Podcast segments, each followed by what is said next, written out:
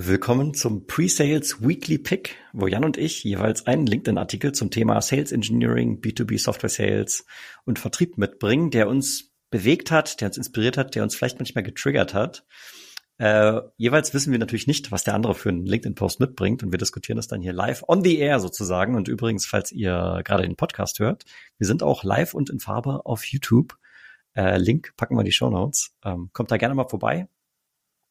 Genau. Und somit, hallo Jan, schön, dass du da bist. Hallo Tim, ich dachte, du sagst jetzt was zu meinem Outfit. Ich habe es extra angezogen heute. Nur Disco und Demo, was soll ich sagen? Dem ist nichts hinzuzufügen. Kann ich das kaufen? Bald, ja, bald bei uns im Online-Shop. Also vielleicht sogar schon, wenn das hier, wenn das hier on air geht, aber da müssen wir erstmal gucken. Ah, da bist du ambitioniert. Okay, na gut. mit, mit, der Logistik und so weiter hinkriegen. Nee, wir gucken. Wir gucken. Genau. Aber äh, bald. Bald. So, und äh, heute starte ich ähm, und ich habe gelernt, du bringst einen etwas längeren Post mit. Meiner ist tatsächlich nicht abgesprochen, ein bisschen kürzer. Von daher äh, starten wir direkt rein. Und I will, I will share, I will share, you know, uh, the stuff. Please, please, please pick the right window and share some stuff with us. Now I share some stuff with you. Oh, lovely. So, und, äh, dieser Mensch, Rue Dickinson, hm, ja, macht Content auf äh, Englisch, äh, ich finde seine Tagline schon gut. Wir gehen gleich auf den Post, aber seine, seine Tagline finde ich schon gut. Trying to explain my job in words that my mom understands. so, und ähm, er ist jetzt, glaube ich, er macht das noch nicht so lange, aber er scheint äh, grundsätzlich Content für SE und Presales zu machen. Von daher ist er schon jetzt in meinem Feed öfter mal aufgepoppt. Und den hier fand ich besonders schön. Dadurch, dass es nicht viel Text ist, können wir es auch äh, mal vorlesen, beziehungsweise ich werde es einfach mal on the fly mit meinem Gehirn übersetzen. Mhm. Und er, ähm, ja, genau, ich, ich lese das mal vor und dann können wir kurz mal drüber sprechen. Also er sagt, also Sales Engineers sind wie Google Translate äh, von deinem Unternehmen, denn sie übersetzen das Produkt für den Kunden, sie übersetzen das Kundenfeedback für die Produktorganisation, sie übersetzen, was das Produkt tatsächlich tut zu der, zu den Vertriebsmitarbeitern mit einem kleinen Smiley dahinter. Sie übersetzen, warum Kunden das Produkt kaufen zu Customer Success Teams. Sie übersetzen, was Kunden von, an dem Produkt mögen, zu Marketing. Und sie übersetzen die Probleme der Kunden zum Support. Und dann fragt er zum Schluss noch, okay, what would you do without them? What, was würdet ihr ohne sie tun? Hm. Und ich habe mich erinnert gefühlt an einen anderen Pre-Sales Weekly Pick, Jan, den wir hier vor einigen Wochen oder vielleicht schon zwei, drei Monaten äh, aufgenommen haben. Du erinnerst dich bestimmt, wo Pre-Sales oder Sales Engineering war so in der Mitte, in einem Kreis und drumherum waren die ganzen anderen Funktionen. So Marketing, Patrick Vertrieb, Pissang. Customer Access. Nee, war nicht von Patrick Pissang, war so ein anderer Typ aus den USA. Ähm, wo er so gesagt hat, ja, hier so SI ist the center of the universe so ungefähr, wo ich gesagt habe, ja, der Kunde ist ja da auch. Ah, also wenn einer in der Mitte ja, sein sollte, ja. dann der bitte der Kunde. Ja, aber so. Und also er sagt ja halt auch, okay, es gibt extrem viele Schnittstellen und das ist der Mehrwert, den wir an diesen Schnittstellen generieren, also Kunde, Produktteams, Vertriebsabteilung, Customer Success, Marketing, Support und so weiter. Ich sage, ja, überall ein Haken dran. Ähm, aber er sagt halt, okay, welche, welche Rolle erfüllen wir an dieser Schnittstelle? Welchen Mehrwert bringen wir an dieser Schnittstelle? Und ich glaube, wir sind uns alle einig, SE ist halt eine, eine, eine, eine Rolle mit sehr vielen Schnittstellen. Ähm, und er sagt halt hier nicht, wir sind das Zentrum des Universums, aber hier ist der Beitrag, den wir leisten. Und deswegen fand ich diesen Post so schön. Naja, er sagt, was würden wir ohne sie machen, ne? Also, das äh, klingt für mich schon nach Zentrum. Und ich meine, das ist natürlich ein smarter Typ, weil er verkauft Storytelling. Macht er das? Ich weiß gar nicht, ehrlich gesagt, was er gar nicht Ja, das steht da oben in seinem, in seinem Banner drin. Uh, I teach ah, ja, ja. Sales Engineers how to tell stories. Und ähm, aber ich finde es vollkommen in Ordnung, ne? Also es ist kein, äh, ist kein Vorwurf. Und äh, es macht, glaube ich, auch genau in diesen Beziehungen das Leben leichter, wenn du das als äh, gute Geschichte erzählen kannst. Ja, absolut. Äh, ich finde, ich jetzt, wo du es gerade gesagt hast, lese ich es auch. Ne? Also er bringt äh, Sales Engineer Story Storytelling bei und dann steht da, steht da drunter äh, and stop over explaining, was natürlich schon so eine Berufskrankheit ist, könnte man sagen. ja, ja wir, absolut. Wir, wir wissen, absolut. wir wissen zu viel. Ja. Also sehr, es ist einfach sehr konsistent, was er hier macht. Ja. Genau. Ja. Und ich bin bei dir, klar, what would you do without them? Was würden wir ohne sie tun? Klingt natürlich schon so ein bisschen so äh, sehr glorifizierend. Aber das habe ich ihm jetzt nachgesehen, vielleicht weil er auch äh, sich so ein bisschen äh, Engagement auf seinem Post gewünscht hat und deswegen eine Frage stellen wollte, die ein bisschen zur Interaktion an, anregt. Ja, das äh, ist inhaltlich finde ich es aber inhaltlich finde ich es aber auch einfach also, gut. Es ist auch die Wahrheit. Ich finde es nicht über. Es ist auch die Wahrheit. Nee, ja, es ist wirklich so. Ich finde es nicht überglorifiziert. Also je nachdem, wo du, wo du unterwegs bist im, im, im Presales-Bereich, ist es genau das. So, du bist ja. der, du bist der Product-Checker. Äh, du machst die Demos, du machst die Discoveries, äh, du baust die geilen Stories, äh, du kennst den Mehrwert, du machst internes Enablement in sämtliche Richtungen. Ja. Also, das ist schon die Wahrheit, was da steht. Ja, ja. Von dem her finde ich das absolut okay. Also, wie gesagt, kein Vorwurf. Ich finde es gut, was er tut. Ja. Und den, den einen Punkt, wo er hinterher auch so ein Smiley gemacht hat, ähm, das ist ein spannender Punkt. Vielleicht könnte man darüber sogar mal äh, ein bisschen, ein bisschen tiefer diskutieren, wenn du und ich äh, mal Lust darauf haben. Weil er ja hier sagt, äh, wir übersetzen, was das Produkt eigentlich tut, äh, für die Vertriebskollegen. So, und ich hatte tatsächlich ähm, kürzlich meine Diskussion mit einem mit einem Vertriebsmitarbeiter, der auch sowas gesagt hat wie, ja, du, ich bin hier seit äh, zehn, zwölf Jahren, mache ich Vertrieb. Ich habe noch nie unser Produkt so im Detail verstanden. Und ich so, okay, also das war jetzt unabhängig von der Firma, wo er war. Ne? Also seit, seitdem er im Vertrieb arbeitet, ist das so sein Approach. Ne? He doesn't care about the product. Und also einerseits fand ich das interessant, weil äh, er durchaus sehr, sehr erfolgreich ist. Und gleichzeitig fand ich es aber auch krass, ähm, dass, dass da so eine Ignoranz herrscht. Wenn es vielleicht ein bisschen zu harsch das Wort, ne? Aber ähm, fand ich dann schon krass. Ja, lass uns eine eigene Folge dazu machen, weil ich glaube, dass das ganz, ganz viele Ebenen hat. Also zum einen wird es auch nicht ausreichen, denen nur zu erklären, was das Produkt tut, sondern auch, warum das irgendwie einen Mehrwert stiftet. Und zum anderen das, was du sagst. Also irgendwas müssen die wissen. Ne? Also sie wissen vielleicht nicht, wie das im Detail funktioniert und es kann ihnen auch egal sein, aber solange sie wissen, was es tut, was es Gutes tut für den Kunden und ein bisschen eine Idee haben, wo die Problemstellungen und so weiter sind, ja. äh, glaube ich, dass du da sehr gut sein kannst. Ne? Und ähm, klar, die haben dann vielleicht andere. Aber ja, lass uns eine eigene Folge dazu machen, wenn ich jetzt ja, anfange ja, zu labern. Ich, ich, du triggerst auch gerade schon wieder drei, vier Gedanken in meinem Kopf dazu, aber fair enough. Also schöner Post, äh, schön auf den Punkt gebracht. Ähm, wenn man sich fragt, was macht Presales eigentlich? Dieses Riverside-Tool, weil Tim hängt mal wieder. er hängt ich, natürlich ich nicht. ja, ja ich mache jetzt einfach immer, immer, äh, ich lässt jetzt einfach immer über unser Tool, was wir hier verwenden, wenn, wenn du bei mir hängst. Also. Ja. Vielleicht müssen wir da nochmal ein Review machen. Da war gerade ein Hänger. Nee, du kannst ja mal dein 35. Support-Ticket bei denen aufmachen. Vielleicht, vielleicht wird's ja dann besser. Ja, ich würde jetzt nicht Werbung für Riverside machen, ne? muss ich schon sagen. Aber okay, ähm, in 95% der Fälle funktioniert's okay. Von daher, ich drücke jetzt hier mal auf Stopp und freue mich auf den Beitrag, den du mitgebracht hast. Stop Share, so Screen. Ich heute bin ich ausnahmsweise äh, fast mal sowas wie äh, vorbereitet. ja, und der, der Drawrun hat gut funktioniert. Und und dank Tim äh, können also kannst du hoffentlich meinen Screenshare jetzt auch besser lesen als die letzten Male. Da äh, hatte ich vergessen rein zu zoomen. Also, äh, man muss ja fast sagen, hier eine alte Bekannte. Ich glaube, ich hatte vor nicht allzu langer Zeit auch schon mal einen Post von ihr gepickt. Mhm. Mhm, mh. Und äh, es geht um Demo-Automatisierung, äh, kann mhm. man fast sagen. Also sie, sie will da, äh, sie redet in ihrem Post, also Natasja redet in ihrem Post äh, darüber, dass es äh, für sie fünf Gründe gibt, erste Demos, also die, ja, diesen ersten Touchpoint mit dem Kunden da zu automatisieren und zwei Gründe, äh, die dagegen sprechen. So. Mhm. Und also ich habe, da hatte ich noch gar nicht weitergelesen und da war ich schon, da war ich schon, da war ich schon stark getriggert, musste an unseren Booker Demo Button denken, was, mhm. was ja dann so ein erster erster Touchpoint sein könnte. Und äh, ich würde den am liebsten auf jeden Fall äh, in die Mülltonne treten. Also, sie sagt, ähm,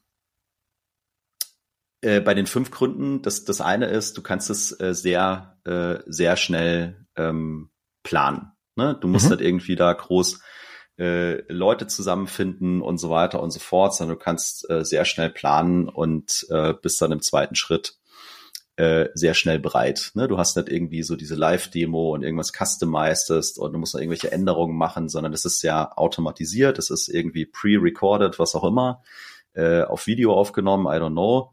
Ja. Und you are ready. Ne? Du kannst ja. sofort, ähm, sofort loslegen Darf ich direkt kommentieren oder willst ja, du das Ja, natürlich. Nee, kannst du machen. Ja, also, bitte. weil ich würde die Formulierung noch anders wählen. Also du kannst dich schnell planen, du brauchst überhaupt nicht planen. Also wenn du Demo-Automatisierung nutzt und die einigermaßen vernünftig aufgesetzt ist, dann brauchst du gar keinen Plan machen. Dann ist die, die Bibliothek ist da und die Interessenten äh, klicken zwei, drei Buttons. Welche Rolle haben sie? Welches Problem äh, sehen sie gerade? Und dann bekommen sie dazu entsprechend Inhalte angezeigt. Das heißt, äh, Quick to Schedule schreibt, schreibt in der Tasse, ich würde sagen, there is no need to schedule. Ja, vielleicht quick to run, ne? weil du kannst natürlich auch sagen, du stellst es irgendwie public zur Verfügung, die Leute können es im Self-Service machen. Absolut, ne? Also für ist, ja, genau, also kann man umformulieren. Ja. Aber die, die, die Grundintention, glaube ich, bleibt auf jeden Fall erhalten. Aber mhm. total, total fair. So, dann äh, dieses Thema, also sie schreibt, it's all about the customer, das, also sinngemäß dreht sich alles um den Kunden oder ich habe äh, eine hohe, eine hohe Fokussierung ähm, auf den Kunden. Dadurch, dass es standardisiert, automatisiert ist, äh, kann ich den Fokus stärker auf den Kunden legen. Das würde ich jetzt wieder so verstehen, äh, dass schon noch jemand dabei ist, dass es kein Self-Service ist, sondern du nutzt dieses automatisierte äh, Asset und das läuft immer nach dem gleichen äh, Schema ja dementsprechend ab. Also hast du mehr, mehr Augen und Ohren für den Kunden und musst weniger da auf die, äh, auf die Technik gucken, kannst vielleicht dann besser zuhören und am Ende des Tages äh, sinngemäß die, ja, die Bedürfnisse deines Kunden darauf besser, mhm. besser, besser eingehen. Ja, also so wie ich das jetzt auch lese, das schreibt sie jetzt, also so wie ich das interpretiere, muss ich sagen, ähm, mhm. meint sie, glaube ich, damit, dass wir natürlich aus der Vertriebsorganisation, äh, also die ganzen Go-to-Market-Teams, Sales äh, und Pre-Sales und, und SDRs und so weiter, äh, wir haben natürlich auch alle nur 24 Stunden am Tag und davon arbeiten wir vielleicht acht und wenn wir richtig fleißig sind, vielleicht zehn Stunden. Das heißt, diese Zeit ähm, mit etwas zu füllen, mit, mit Inhalten zu füllen, die vielleicht für uns eine gewisse Redundanz aufweisen, wie zum Beispiel das 20. Mal innerhalb von einer Woche dieselbe Demo geben, äh, ist vielleicht für den Kunden in dem Moment äh, okay, weil der bekommt zu sehen, was er sehen wollte. Und für uns ist es aber überhaupt nicht mehrwertschöpfend. Und wenn wir es jetzt sozusagen schaffen, dass der Kunde sich außerhalb der Zeit, die wir mit ihm verbringen, schon mit den Basisinhalten auseinandersetzt, dann ist ja die Zeit, die wir dann mit ihm verbringen, natürlich Mehrwert schöpfen, ne? weil wir es dann schaffen, statt eine Automa also eine, eine Standarddemo zu geben, vielleicht eben eher ein Gespräch führen können. Also so, so interpretiere ich jetzt mal den Punkt. Ja, ja, absolut. Und also ich, ich bin da schon dabei. Ne? Ich glaube, man muss auch, also in meinem Kopf existieren so unterschiedliche Demo-Funnels auch. Hm. Und die sind vielleicht so ein bisschen allein zu, wo ist der Kunde im, im Buying-Process? Ne? Also mhm. wie, wie weit ist der oder wie reif ist der aus? Aus seiner Sicht. Und äh, in, in gewissen Stadien würde ich mich ja freuen, wenn ich als Sales oder SDA oder wer auch immer, Customer Success, sagen könnte, guck mal, hier ist ein Link, schaust dir an. Ja, oder klick dich durch. Ja? Mhm. Da, da will, also da will ich doof gesagt da gar, gar keine Zeit investieren. Wenn ich aber diese Möglichkeit nicht habe, dass ich sagen kann, hier ist Quick Access für dich und, und, und ich helfe dir, den Schritt weiterzukommen in deiner Buying Journey, dann habe ich ein Problem, weil dann wird es vollkommen ineffizient. Dann muss ich unter Umständen mir ein Presets wieder organisieren und dann dauert das alles ewig und dann habe ich auch kein geiles Engagement mehr. Ne? Wenn der ich will es einfach nur mal sehen. Ja, hier ist ein Ding, guck's dir an. Ne? Und wenn es gut war, kannst du dich wieder melden. So, What's vierter next? Punkt. Ja, vierter Punkt, äh, Easy Edits to Customer Data ich glaube, ich würde es jetzt gar nicht nur auf Customer Data äh, beziehen, sondern wenn ich natürlich äh, Lösungen im Einsatz habe, die mir helfen, Dinge zu automatisieren, dann kann ich äh, mit den Daten da nochmal ganz anders umgehen, weil mir solche Automatisierungstools durchaus erlauben, diese Daten dann sehr schnell, äh, effizient mit, mit Massenänderungen und so weiter zu verändern, zu editieren. Und ich muss dann nicht jedes Mal irgendwie in meine Live-Demo-Umgebung gehen, das vorher anpassen, für jeden wieder einzeln und bla bla bla. Ich kann mit Templates arbeiten. Mhm. Äh, und, und, und, und solche Dinge mehr. Also da glaube ich, äh, dieser, dieser vierte Punkt, äh, der geht sehr stark in Richtung Efficiency und, und Vorbereitung und dass du damit was ganz Gutes machen kannst, um aus deiner bestehenden Organisation natürlich auch nochmal mehr, mehr Power rauszuholen. Ja, ist ein interessanter Punkt, äh, weil das ja gar nicht unbedingt für alle Demo-Automation-Tools so gelten würde. Ähm, also wenn ich jetzt äh, an Demo-Automation-Werkzeuge denke, die hauptsächlich mit Video-Recordings arbeiten, dann habe ich natürlich überhaupt nicht so schnell die Möglichkeit, dort die Master-Data äh, zu editieren. Ich kann natürlich trotzdem, keine Ahnung, an, angenommen, ich äh, adressiere fünf Industrie-Verticals, dann kann ich natürlich fünf Videos aufnehmen, jeweils mit fünf Datensets, die in dieser Industrie irgendwie eine Relevanz haben. Äh, oder eben, äh, ich habe vielleicht keine videobasierte Demo-Automation-Software, sondern nutze eine, die vielleicht direkt auf dem System selber äh, agiert, wo ich irgendwie meinem Kunden nicht einen Videolink schicke, sondern einen Link zu meinem System, was aber so mich durch die GUI führt, äh, dass er nichts kaputt machen kann, doof gesagt, und vielleicht auch nur, nur bestimmte Funktionen zugreifen kann, dann habe ich natürlich die Möglichkeit, tatsächlich die, die Demo-Daten äh, irgendwie schlau aufzubereiten. Ja. Und dann vielleicht auch mehr, habe mehr Flexibilität darin, weil ich habe ja tatsächlich ein echtes Demosystem im Hintergrund. Ja. Der Kunde hat halt nur nicht the power of all. Ja. ja, absolut. Also ich würde hier, also vollkommen richtig, was du sagst, ne? ich würde hier unterstellen, äh, dass sie von einem eher äh, ja, more, more fancy Automatisierungstool ja. äh, spricht, was auch der fünfte Punkt, äh, zumindest mal mir signalisieren würde. Mhm. Sie spricht nämlich von Valuable Feedback. Ich würde vielleicht das sogar eher Insights nennen, äh, weil bestimmte äh, von diesen Tools natürlich die Möglichkeit haben, Dinge, ich sag mal, zu tracken oder zu analysieren. Ne? Also, mhm. Also, wo klicken die Leute hin? Wie lang bleiben die da drin? Wo steigen mhm. sie vielleicht aus? Äh, und dann kriege ich vielleicht ein bisschen Verständnis, äh, sind Dinge zu komplex, muss ich da was anpassen? Äh, ich kann auch äh, vielleicht Feedback-Formulare äh, einbinden und so weiter und kann dann über diese über diese ja über diese Demo-Automatisierung auch wieder das Thema Discovery ähm, ja. äh, gleichzeitig vorantreiben. Also für mich glaube ich, wenn es eher Insights, weniger Feedback, aber ich glaube, wir meinen das Gleiche. Ja, das kommt dann sicherlich so ein bisschen auf die Ausprägung der Software drauf an. Ne? Ähm, sie beschreibt Insights, aber ich glaube, Feedback könnte schon auch Teil des Ganzen sein. Ne? Also Insights im Sinne von, wo hat der Kunde jetzt geklickt, welche Funktion hat er sich angeguckt, wie lange war er da drauf, äh, so all diese Sachen. Das ist, ähm, würde ich von der Demo Automation Software auch auf jeden Fall heutzutage erwarten. Äh, ich kenne mich ja in dem, in dem Space ein bisschen aus, weil ich bei, bei Seismic im, im Sales Enablement äh, Kategorie gearbeitet habe und dort war es auch so. Wenn du dem Kunden halt eine PDF schickst und ein Video, oder was, dann kriegst du genaue Informationen darüber, auf welcher PDF-Seite war der Kunde, äh, wie lange hat er sich das Video angeguckt, welche Stellen des Videos hat er sich angeguckt, hat er das Ding weitergeleitet, so, ne? Das sind eigentlich die, die Basics. Ähm, aber äh, zu deinem Punkt Feedback, ähm, ich, ich spreche jetzt von Seismic, ne, weil ich habe bei Demo Automation äh, Softwarelösung habe ich noch nicht gearbeitet, ich habe mir ein paar angeguckt. Aber bei Seismic beispielsweise konnten wir auch Kommentare hinterlassen. Also da gibt es ein Kommentarfeld, wo der Kunde durchaus äh, mal was reinschreiben kann. Ne? Ja. Und, ähm, und dann bist du tatsächlich auch bei Feedback und nicht nur bei Insights. Ja. Ist fair, ne? Also dann inhaltliches Feedback zu dem, genau. zu, zu dem Asset, was er da, was er da genau. sieht. Absolut. Genau. Also dann sagt sie so, das sind äh, sehr gute Gründe, dass man vielleicht hier Demos, äh, Demos automatisieren kann. Ja. Äh, aber es ist vielleicht nicht immer, immer ratsam, ähm, das, äh, das zu tun. So, und jetzt mal, muss ich mir ein bisschen runterscrollen, dann sehen wir den, sehen wir den zweiten Teil. Und also ich gebe später meine persönliche Meinung ein. Äh, sie sagt dann eben, bist, also bist du schon über, überzeugt von Automatisierung ne, und sagt mhm. dann, ja, pass mal auf, nicht, nicht zu schnell und, ähm, und hier ist warum, ja. Mhm.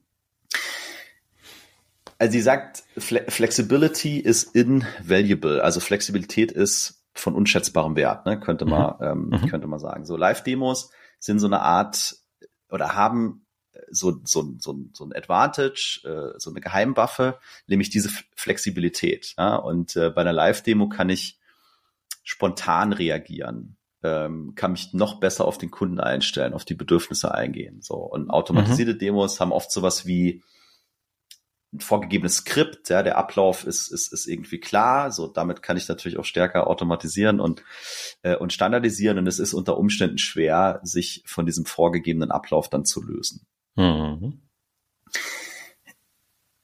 Äh, ich glaube, alleine über den Punkt könnten wir eine eigene Folge machen. Ähm, ein Gedanke dazu von mir ist, also kann ich natürlich so sehen, ne? Und wenn ich versuche, diese standardisierten Dinge sehr breitflächig in meiner Organisation auszurollen, da muss ich irgendwie standardisieren und strukturieren und automatisieren. Und dann wird ein AE, äh, SDA, BDA vermutlich erstmal versuchen, diesem Skript zu folgen. Ich kann aber natürlich gleichzeitig sagen, ich automatisiere diesen technischen Teil, dass ich sage, hey, da sind meine äh, zehn Use Cases drin. Jeder weiß, wie das System funktioniert, wenn ich jetzt von Presets spreche. Und wenn ein guter Presales dann so ein quasi äh, vorkonfiguriertes, automatisiertes System, Click-Dummy, was auch immer verwendet, dann glaube ich, ist der nach wie vor sehr gut imstande, äh, individuell einzugehen und auch seinen Talk-Track on the fly anzupassen. Also das, glaube ich, kommt stark auf die Perspektive an, ob, ob das hier jetzt als Argument ähm, äh, so stark zählt äh, oder ob das, je nachdem, wer das tut, dann auch sogar zu vernachlässigen ist. Ja, mich überzeugt es auch nicht. Ähm, sie hat ja vorher schon gesagt, hey, die Zeit, die wir dann mit dem Kunden haben, die können wir dann viel intensiver nutzen, weil wir mehr Austausch haben statt One-Way-Informationsüberlieferung. Äh, so, wenn ich das also wirklich so meine, dann habe ich ja die Flexibilität dann in dem Gespräch ähm, und kein kein Kunde ähm, wird erwarten, dass ich in einer Demo Automation Software auf jedes kleinste Detail eingehen kann, weil das ist, das liegt ja in der Natur der Sache. Ne? Also vielleicht kommen wir irgendwann dahin, wenn ich irgendwie AI und so weiter mit, mit berücksichtige und auch dort, wenn die Tools sich vielleicht hinbewegen. Aber ich finde es jetzt auch nicht so überzeugend und ich, ich sag äh, ehrlich gesagt, meine Wahrnehmung hier ist, dass sie versucht hat, so ein bisschen äh, ganz bewusst Devil's Advocate zu spielen, also ähm, die Gegenposition einzunehmen um vielleicht jetzt nicht als krasser Demo Automation Fanboy daherzukommen, aber gleichzeitig ist sie ja äh, auch mit Great Demo verbandelt und die haben Software-Kooperationen und so weiter. Und das ist so noch eine Perspektive, die ich dabei im Kopf habe, wenn ich das lese. Ja, also in dem Fall natürlich auch Fangirl. Ja. Aber ich, also, und das meine ich halt mit, welche Perspektive habe ich, ne? Wenn ich, wenn ich heute in meine Organisation hingehe und sage, ich habe so ein pre-recorded Ding und da gibt es ein Demoskript und dann ist der Ablauf halt erstmal immer der gleiche und ich trainiere mhm. gewisse Personengruppen auf ein Demoskript, ja. dann sehe ich die Ge Gefahr auf jeden Fall. Ja? ja. Und das passt auch zu dem zweiten Teil, ja, unerwartete Fragen. Also sagt sie auch kein, also kein Skript, egal wie gut und detailliert äh, du dir das vorher ausgedacht hast, äh, kann irgendwie alles auffangen. Es, ja. es, es wird immer irgendwas kommen, was ja. unvorhergesehen ist. Und dein Playbook kann, kann, kann noch so gut sein.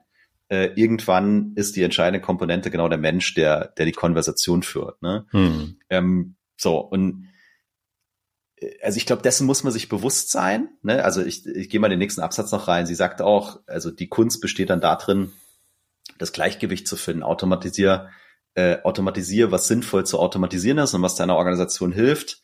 Ähm, aber also sie sagt Magie von Live-Demos, also vergiss nicht, dass da ja noch deine, deine Menschen dann unter Umständen sind, wenn der Self-Service mhm. mal äh, vorüber ist und äh, guck, wo kann ich Effizienz und, und Effektivität äh, steigern, aber vergiss eben auch nicht, dass, dass es ja hier auch wieder um Experience geht für den potenziellen Kunden und die soll gut sein und es reicht vielleicht dann also in meinen Augen nicht aus, den Leuten nur zu sagen, hier sind automated Demos oder hier ist dein Click-Dummy oder dein Video und, und äh, ja. hier ist noch so ein Skript, sondern du musst die Leute dann ja vielleicht noch ein bisschen mehr trainieren, ne? Äh, Fragetechniken, wie gehe ich damit um? Wie gehe ich damit um, wenn ich irgendwas nicht beantworten kann? Da muss irgendwie ein Follow-up-Prozess geben, weil ich finde es vollkommen okay, wenn wer auch immer mit dem Kunden im Kontakt ist und dann kommt eine Frage, auf die weißt du die Antwort halt nicht. Ja, dann, dann brauche ich halt was, dass ich das aufnehmen kann, strukturiert weitergebe und die Antwort schnellstmöglichst wieder zum, zum Kunden kommt. Ne? Also Demo Automation alleine wird die Probleme dieser Welt nicht lösen, aber ich glaube, es kann sehr, sehr, sehr wertvollen Beitrag leisten, gerade wenn es um Skalierung, Effizienz und Effektivität geht. Ja, ja, genau. Ich fühlte mich jetzt auch so ein bisschen ein, und wir haben ja vor kurzem auch eine Folge aufgenommen, so wie bekomme ich mehr Effizienz und Effektivität in mein existierendes äh, Pre-Sales-Team, gerade so im Sinne von äh, Jobcuts und äh, noch mehr Druck auf Umsatz, hatten wir da äh, schon eine sehr umfangreiche Folge zu aufgenommen. Also hört da gerne mal rein. Jan, du kannst mal kurz die Nummer raussuchen äh, der Folge, dann können wir das noch nachreichen. Und ich, ich habe mich jetzt noch eine Sache loswerden. Ja, bitte. Äh, ich finde, also die Natasja hat hier ein, ein, ein gute Punkte mit reingebracht. Ich, äh, ich fand das, äh, ich fand das gut. Ähm, ich finde auch sowieso den Content, den sie auf LinkedIn produziert, ähm, immer gut. Sie zahlt natürlich stark immer auf das Demo-Thema ein und dort macht sie, macht sie tolle Sachen. Ich möchte aber eine Kritik an diesem LinkedIn-Post äußern und ich glaube, diese Kritik ist für Sales Engineers auch in ihrer Rolle unabhängig von LinkedIn eine, ein sehr wichtiger Aspekt den es immer zu beachten gilt, wenn man eine Argumentation aufbauen möchte. Und dieses Prinzip kommt eigentlich aus dem Consulting, so meine ich mal gelesen zu haben, und äh, heißt die MECE-Regel. Ja, äh, das ist Englisch, also M-E-C-E -E, und steht für Mutually, ex ah, sorry, Mutually Exclusive, Collectively Exhaustive. So, und jetzt ist das ein bisschen äh, ein, Mund voll und darum will ich das jetzt mal äh, auseinanderdröseln, was ich damit meine. Wenn man hier eine Liste von Argumenten auflistet, so sie hat ja jetzt fünf Pro-Argumente und zwei Kontra-Argumente. In den fünf Pro-Argumenten, du hast schon ganz bewusst tatsächlich nur nämlich nur vier rausgesucht, weil der zweite und der erste, die waren nämlich das Gegenteil von mutually äh, äh, ex exclusive, weil die in der in sich inhaltlich stark überlappt haben. Das heißt, Punkt eins und Punkt zwei waren in ihrer Wirkungskraft geschwächt weil in dem ersten schon was drinsteckte, was im zweiten schon mal aufgegriffen wurde und dadurch weniger überzeugend wirkte.